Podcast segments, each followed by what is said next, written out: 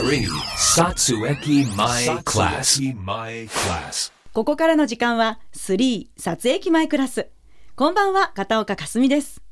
ここからは、カバのロゴがトレードマークの介護と障害福祉事業を展開する株式会社3がお送りする30分。札幌の中心、撮影機前から3に関するトピックスやホットな話題をご紹介します。毎回、株式会社3からスタッフの方にご出演いただきます。今日は、スリーの田中です。塩屋です。よろしくお願いします。お願いします昨日は成人の日そうですね。ね。ええ。1月8日。はい、うん。あの2022年から成年の年齢が20歳から、まあ、あー。18歳に変わってはいるんですけれどもね。札幌での成人の日っていうのは、あの成人の日行事として1月7日に行われましてうん。二十、歳の集いですとかこう二十歳を祝う会などとして各区ごとに行われたようですうん。ね。へ成人式はい。お二人は行かれましたか？ー もう結構遠い記憶なんですけど。行きましたね。出ましたね。うんえ何着てあ、出てたんです社か長どうでした？社。長は？うぐいす色のスーツ着てました。うぐいす色 え、レンタルレンタルしたんですか？いやいやいやいや。何なんだろうあのスーツ。リクルートスーツじゃないな。あれなんでそんな色だったんですか？リクルートのウグイス色はないんじゃないですかね。なんでうぐいす色だったんだろへえ。僕はまあ普通のスーツでしたねう。う。ん。黒い。スーツなんですね。割となんか今最近ってこう袴とかなんか男の人もね。着てるイメージがありますけれうどん、なるほど。私も一応まあ出て。振り袖で出てでね。でその頃一応のノースウェーブで番組をやってたのであの成人式からそのままノースウェーブのスタジオに直行してえ、あの二十歳二十歳の時からやってたんですか？あそうなんです。ええ。成人の日特番みたいなのがその日ノースウェーブでやっててそこに一応新成人代表みたいな感じでこうなんか喋るみたいなのあでをも振り袖着たまま。振り袖のまんますごい。ヘッドホンつけて 生放送にすごいですね。出てましたえ、ねなん。何十年やってるんですか？いや、いやまあそそんとそのぐらい19ぐらいからすごいすごいですね。なのでなんかこう成人の日を迎えるたびにその頃を思い出しますね。すごいな。すごいですね。うそうん聞くと。懐かしい思い出がありますね。本当にすごい昔ですけれども。はい。あのスリーの社員の方でも、あそうですね成人式迎える方いますか？うんあの3ですとここあの例えば2年生の専門学校出た子がこうええ20歳になって、うんそこで入社するっていう場合もあるので例えば新卒で入った今年でいうと、はいあのこの間無人島研修の会とかにもちらっと出てもらったんですけど、はいえー100年の森函館で働いてうんる木村さんとかは20歳なんですよえね。、え、え、嘘。そうなんですよ僕ちょっと調べました。長女と同い年ってこと？社長がびっくりしてますけど。娘さんもそうか20歳ですもんね。成人式あらなんですよ。あおめでとうございます同い年じゃないですかね。ん？同い年だと思う。多分えー、知らなかった。そうなんですよ。だからそういうパターンもあるんだ。いや、そうちで二十歳いるかなってちょっと調べたんですけど、そういうパターンとしてあるっていうので、うーんそうはいなんですね。そうなんそうかそうか。はい。社長が一番びっくりしてますけども、本当スリーにはねいろんな年齢の方がねいらっしゃるんですね。本当にたくさんいろんな年齢の方いて、そあとええいろんな職種というんですかね、いろんな資格持ってる方も働いてるっていうのがありますね。うんあ、そっか、その福祉分野の、まあ、いろんな職種だったりとかってありますよね。うん。はい。意外とこの番組でそういった職種について詳しく聞いたことってなかったと思うので、割ええ。と関係ない話を多めにやってるので、今日はですね、はい。その3の職種について詳しく教えてもらいたいと思います。はい。それでは番組スタートです。3.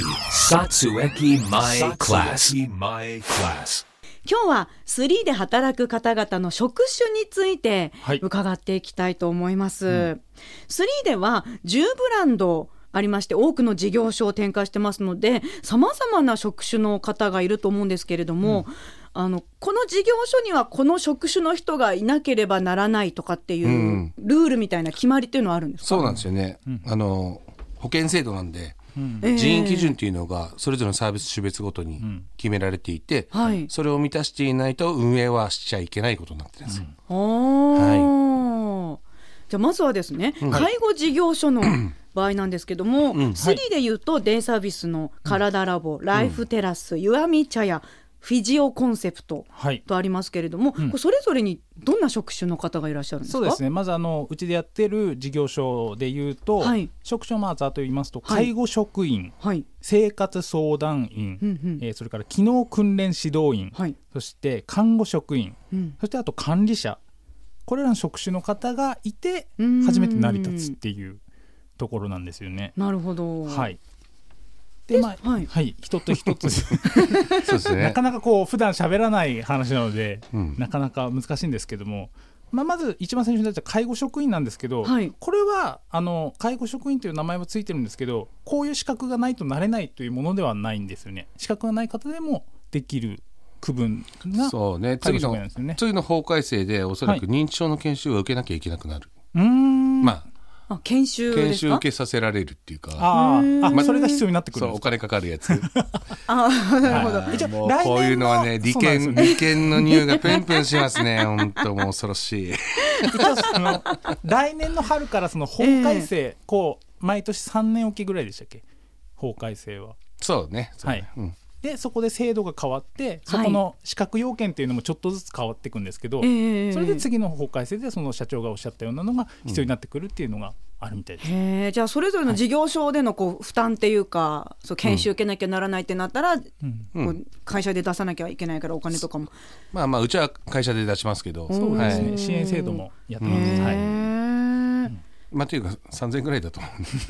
あそうなんですね。だけどこんなのさルールにして大した研修じゃないのにさ。言っちゃった言っちゃ本った。当もうもう利権でしかないじゃん。やめてくれって思うよね。本当にこう毎回こう法改正でいろいろ細かい制度がやっぱり増えたりしますよね。へえ。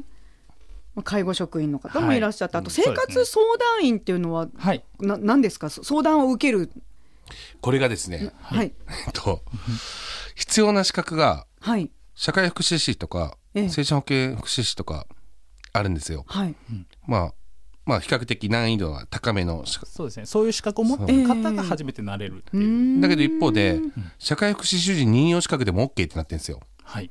これがちょっと特殊なおそれはそう何何ですす資なんでよか？格でして、ええ。でどっちかというとソーシャルワークに近いことの超基本的なことで、はい。はい。しかもなんかえっ、と文系大学の一般教養とかで、あの3科目必要な3科目を持っていれば、はい。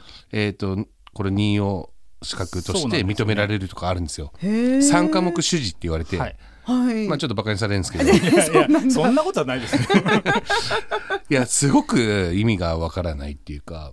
まああのここう説明するとこう大学とかで社会福祉に関する科目をええ3科目履修していって、はいそれで卒業した人が取れるっていそうう社会学とか。資格がその社会福祉主事っていうのでなので、はい。こう自分でも知らないうちにその大学の成績見たら、ええ。そういう科目を3科目取っててその社会福祉社会福祉主事っていう資格を取ってたっていうケースもあるんですよね。あら。はい、まあ資格っていうか任用資格。任任用資格。っていうところへで。え。だからなだけど介護保険制度の中には生活相談員ってどんな仕事するのっていうのは一切書かれてないんですよ。がまた不思議なところですよね。ちょっとえなんか制度設計おかしくないみたいな。もうえ実際に現場ではどんなことをしてるんですか？正直現場は介護の現場なんで、ええ。社会福祉主事の任用資格とか社会福祉士っていうよりはどちらかというと、えーあれですよ。初任者研修とか、そっち受けてる人の方が全然役に立つと思うんですよ。実際にその介護をするおお年寄りとかのお世話だったりとか、ことがそうそれにそこはたくさん人いるはずなんで、ええ。あのーこのね、えー、と採用とかで苦労する必要がなくなるっていうことを、制度設計上本気で考えていかなきゃいけないのに、はい。うん、わからないんでしょうね。現場の声がそうなかなか届いてないところがあるんですってね。思いますね。あとその職種のことでいうと機能訓練指導員っていうと、はいはい。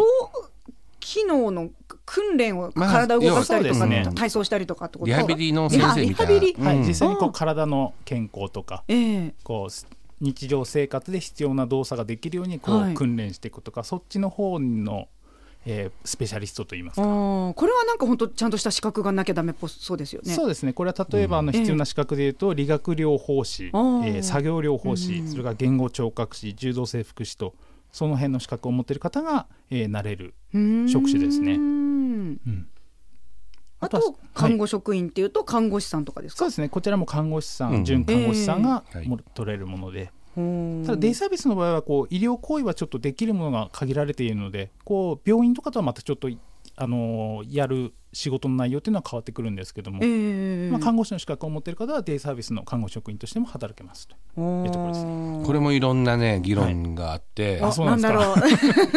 看護職員ははいはい。実際必要か必要じゃないか問題がいろいろあるんだよね。あ。そういう議論も出てるんですか？あるある。あのやっぱり採用が難しくなってきてるっていうのは背景にあるんだけど、はい。じゃあ看護職員がじゃあ何をやってるかしたらバイタルチェックとかいろいろ健康管理っていうことになるんだけど、そうですね。まあ今機械で全部できちゃうじゃん。ああこうそうそうそうそう。スマートウォッチみたいな。でその後の判断だってみなんなある程度できるわけじゃん。あだからーはい。どうなんだろうっていうのもあるしあとは昨日先ほどの機能訓練指導員もうん。看護職員ができるってなってるんだけどはい。実は看護職員っていう機能訓練的なことはた勉お勉強してきているわけじゃないからそうどうなんでしょうとうん。いうのもあったり。ええそうなんですよ。とはいえ医療資格がないとじゃあ何をもって専門性って我々が言うのかっていうのもちょっとあったり、うん。だけども医療行為ができるわけじゃないじゃん。うん。はっていうなんかさまざまな矛盾があるんだけど、俺はもうそろそろアップデートして、はい。あのこれだけ担い手が少なくなってきてるんだから、はい。まあ、こういったところはもっと簡素にしていった方がいいんではないかなと、うん。質の担保ってまた他のところでしっかりできるんじゃないかなと思うんだよね。はい。い。今今回こう紹介しているのってあくまでこの人員配置っていう基準の中での職種なので、うんええこう実際やってる仕事の分担っていうところでいうとまたちょっと変わってくるっていうところはうん。あるんですよね、そういうところでのやっぱりこう整備っていうのが多分必要なんじゃないかなっていうお話をされてるのかなって。やたら資格あると思いません？本当ですね。そうなんですよ。細かいですね。調べていくと確かにすごいありますこれ読んでたらお経みたいになっちゃういやね。いやそんな、うん。そんな般若心経みたいなことにはなってないですけど。いやその介護事業所で働きたいなと思った時に、うん。でもこういう資格ないなっていう方、うん。なので、はい。か介介護職員ってあるじゃないですか。ええ。一番最初のですね。これ、はい。スタートとしてはいいいんじゃないですかね。うん。あの介護を知るっていう意味では、はい、例えばデイサービスとかだと比較的軽度な方々がいるしうん、あとは、えーとまあ、研修とかどんどん受けていって資格取っていけば、生涯その資格を使えるし、給料も上がっていくし、だから3の場合でも3にあの資格ない状態で入って、ええ。入った後にこう研修受けて資格取ってったっていう方もいるので、でその時の資格の支援制度はうんうちのものを使ってもらってっていう形で、そういう方も全然ケースとしてはあるので、うん、あまりこう資格のあるなしにこだわらなくても大丈夫かなとは思いますね。おじいちゃんおばあちゃん好きなうん人とかでこっからスタートする人もいるし、うんええあそっか。あとは体を動かす仕事が好きな人ではい。そういうあのリハビリとか機能訓練を中心としたデイサービスにシニアフィットネストレーナーみたいなうん。イメージで仕事をスタートする人もいますね。ああじゃあその運動経験がある人とかっていうのは、とかあこういうところで活躍できるんですか？そうですねへえ、だから事務仕事とかそういうんじゃなくて体を動かしたいわっていう人必ずいると思うんですけど、うんまあデイサービスで働くとかね介護で働くっていうのはええ。やっぱそういう分結構スタートにまず興味しやすいと。興味持ってるっていうのがすごく大事だと思うので、ほーはい、そういう方はぜひまず問い合わせてみていただけたらなと思いますね。すごい面白いお話、全産業の中で、あれですよ医療福祉っていうのは3番目に、えー雇用を大きく生み出した、うん雇用の下支えになっている側面がありますので、たええ実はたくさん増えてるんですよ。あそうなんですね、そうなんです。ではこの辺りで一曲お送りして後半もですね、えー、3での職種について伺っていきたいと思います 3. Satsueki My Class. My Class. 後半も3で働く人たちの職種について伺っていきますはい先ほどは介護事業所についてだったんですが、次は障害福祉事業についてはいはい教えてください。えー、とまずですね、はい。障害児童の分野で、えー児童発達支援それから放課後等デイサービスっていう、えーサービスがあるんですけども、はい。えーうちのしょ、えー、と業態名でいうとラブアリスそれからあの共生型っていう高齢者とのこう一体型サービスになるんですけどもはい。100年の森、ですね、ええこれらが、えーそのサービスに当たります。はい。でこの児童発達支援放課後等デイサービスの人員基準というところで必要な職種というのが、まあ、今さらっと言いますと、はいまず管理者、はい。それから児童発達支援管理責任者、うんうんちょっと長いんですけども、通称で自発官とか言ったりしますね、はい。あとは保育士それから児童指導員うんこれらの職種が必要になります。でちなみにですね、あの以前ロケで行ったラブアリス江別校あのロケで行ったと思うんですけども、はいお邪魔しました。はい。その時に出ていただいた、はい。えースタッフがですね、えー、大体児童指導員に当たります。というのも、はい。児童指導員のになるために必要な資格の一つとして、ええ。教員免許あ、教員免許。いるんですよね。はい。で出ていただいた、えー松本くんとか、はい。あと藤井さんとはい。か川端くん、みんな教員免許を持っていましあて、そうだなんかあの理科の先生はいあそうですそうです。はい。川端さん？はい、なんか実験もやってますみたいなの言ってましたよね。だからあすごいね。そうなんですよ、ええだから今あのー事業所でこう工作やったりします、うんうんうん実験とか、えじゃあカエルとか解剖できんの？いやそれはちょっと高度じゃないです。かすごいな。すごい放課後等デイサービスで解剖とかそんな実験まで。もういよいよ学校ですねそれは。あー。えあ私も教員免許持ってるんですよ。あじゃあなれますね。児童指導員に。え何の先生ですあか家庭科の先生なんですけど、えー、そうなんですか？中学高校の、家庭科でもなれえ中学高校したらもう相当美味しいカレーライス作れるんじゃないですかそれ学年学年でどんどんカレーが美味しくなっていくわけじゃないですか。そんなイメージありますか？おじゃあ私雇ってもらえるんですか？あじゃあぜひ。厨房 厨房でもいけます。厨まず履歴書と職務経歴書。をああなるほど。はい。それらの資格が必要になってきますへねえはい。なるほど。そういった資格があるんですね。はい。うんうんうん。そうだからなんか介護の事業所うん。で先生って言われるのは、はい。機能訓練指導員なんだけど、はい。あーそうですね。この障害児童の方のあのサービスで行くと、はい。みんな先生って呼び合ってるんですよ。あそうですね。ー。まあ結構さながら学校のクラスみたいなうんうんうん。あのお子さんもこう教えてくれる人が先生っていう感じでええ。あの関わっているので割とそのスタッフのことを先生って呼ぶうんうんうん先生ってね。さ呼ばれると気分いいよね。うん、なんか誇らしいっていうかさ、あのよく政治家の先生とかも言うじゃないですか、先生って。あそうですよね。だからですかね。こうなんか参議院の先生ね。三人の先生。参議院。参議院あ参議院の。あそうですね。衆議院の方ははい。代議士っていうのね、あそこ違うんですか？そうなの。なんで違うんだろへうー。これもよくわかんない。わかんないです。もうそっちまで行くとちょっと管轄外ですね。いやけど先生って呼ばれたいよね。おじゃあ社長のことも田中先生にします。先生の方がいいかもし田れない。中先生もうなんか角栄さんかなって思っちゃいますよね。そんな感じで、ええはい。じゃああとですね、あのーまあ、こういった福祉のことについてあの就労支援事業所っていうのもスリーさんでやってますよね。うん3ですとあの最近、えー、2022年11月かなにオープンしました100年の森函館というところで、はい。えーこの業態初めてやってるんですけども就労継続支援 B 型というところでは、えー必要な資格者としてまず管理者。はい、そしてサービス管理責任者。こちらの通称サビ管と言われたりするんですけども、ええ。それとあとは職業指導員。それから生活支援員。というのが必要になってきます。で、えーこの撮影機前クラスに出てもらったあの通称有田さんこと小倉さんあなんですけども。はい。もう最近どっちが本当の名字か分かんなくなってきてるんですけども。私もです。はい、小倉さんはこのサビ管、サービス管理責任者の資格を持っているので、はい、今そちらで函館の方に、えー配置しています。おちなみにこのサービス管理責任者っていうのはもともとはあのその職業指導員さんだったりとかなんかそういう方だったんですか？そねなんかこう何年も働いて職務経験を積んでそこにランクアップみたいな感じなんですか、相談員さんですね彼は。あもともとは、ううん。でそこからこうええ。実務経験を積んで、はい。でこのサービス管理責任者の研修というのもあるのでそういうのも受けて終了して初めてなれるっていうところなので,えで、何年かこうやっぱり働いて初めて取れる資格っていうところはありますね。はい。うん、これ大したねあれなのに本当通りづらくなってんですよ 本当に。社長のぼやきが。すごいですね。今日はそういいうもっとねこれ増やして競争環境を作んないとレベルアップしていかないから、でこのサービス管理責任者さんですか？そう。なんかねそう数量をコントロールしちゃうんですよ。要はね数量をコントロールしたら競争環境生まれないしいい人材になっていかないじゃないですか。なうんやっぱ多い多ければ多いほど競争環境働くんで、はい。そうやっていかないとダメなのに、なってないんですよね。あら。こう採用あの例えばいろんな職種で今あの採用の応募をかけてるんですけど、はい。このサビ館の資格持ってる人ってなかなか少ないんですよね。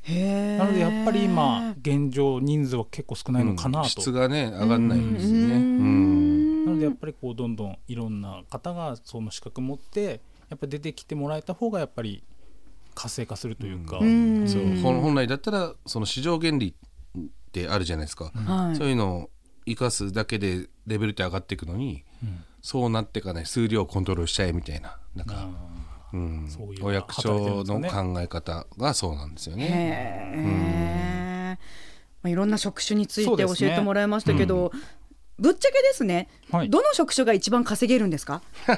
お給料が高い職種。どうでしょう、えーっとね、はいまあ働く働くサービス種別によるんですが、はい。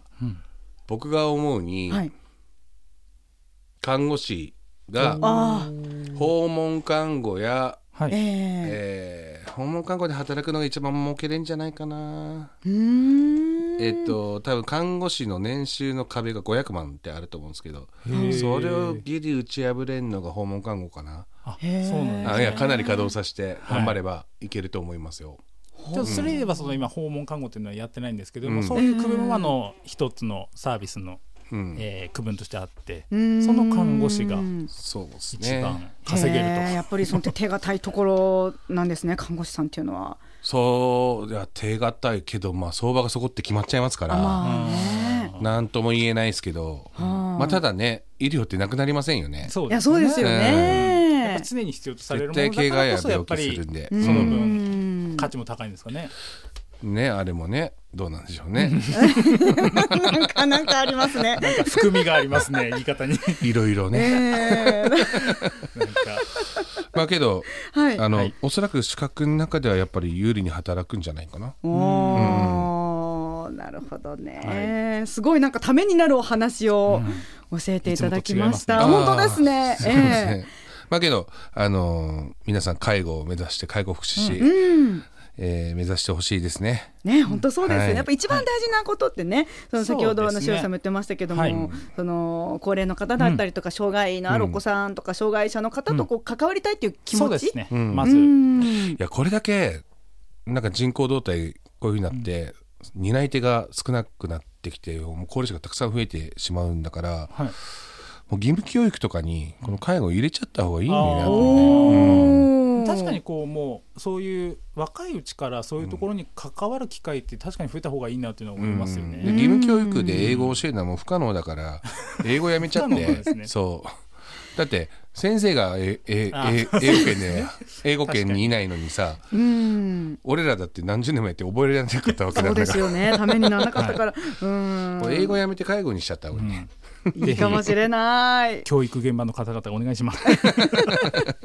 そして今のお話を聞いて、はいえー介護とかね、こう福祉の分野に興味を持ったという方、インディードですとかハローワークなど、そうですねえー求。人媒体での募集もやってますもんね。はい。はい、3で検索してみてください。はいまた3のウェブサイトからのご応募やお問い合わせも可能ですよ。3撮影前クラス最後までお付き合いください。3. Satsueki My Class. My Class. お送りしてきました。3撮影前クラス。そろそろお別れのお時間です。今日もありがとうございました。ありがとうございありがとうございまますす3で働く方の職種について、はい。ろいろ教えていただきました。すごいためになりました。あまりない回でしたね。そうですね。社長のぼやきも結構ありましたけれどもね。なんかそういう政治家のような語り口でしたけども。ちなみに3の本社で働く上で、その資格とかってなんか、そうですね。まどんなものあります？ずお酒飲めることとそれはか資格でしょうか？私そこからもう外れますけども。全然お酒飲めないと思いますけど。まあどんな方でも OK っていうことですそうですね。よねそうですね。前前のめりな方がい。れば、もうはい。こちらもぜひやる気一つで来ていただければ、ありがたいなと思います。はいえーこの番組では皆さんからのメッセージ募集してますよ。3への質問など何でも OK です。宛先は FM ノースウェーブのホームページにあります。この番組3撮影機前クラスのメッセージフォームからお願いします。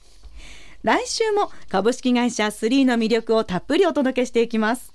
ここまでのお相手はスリーの田中と塩屋と片岡かすみでした。また来週。さようなら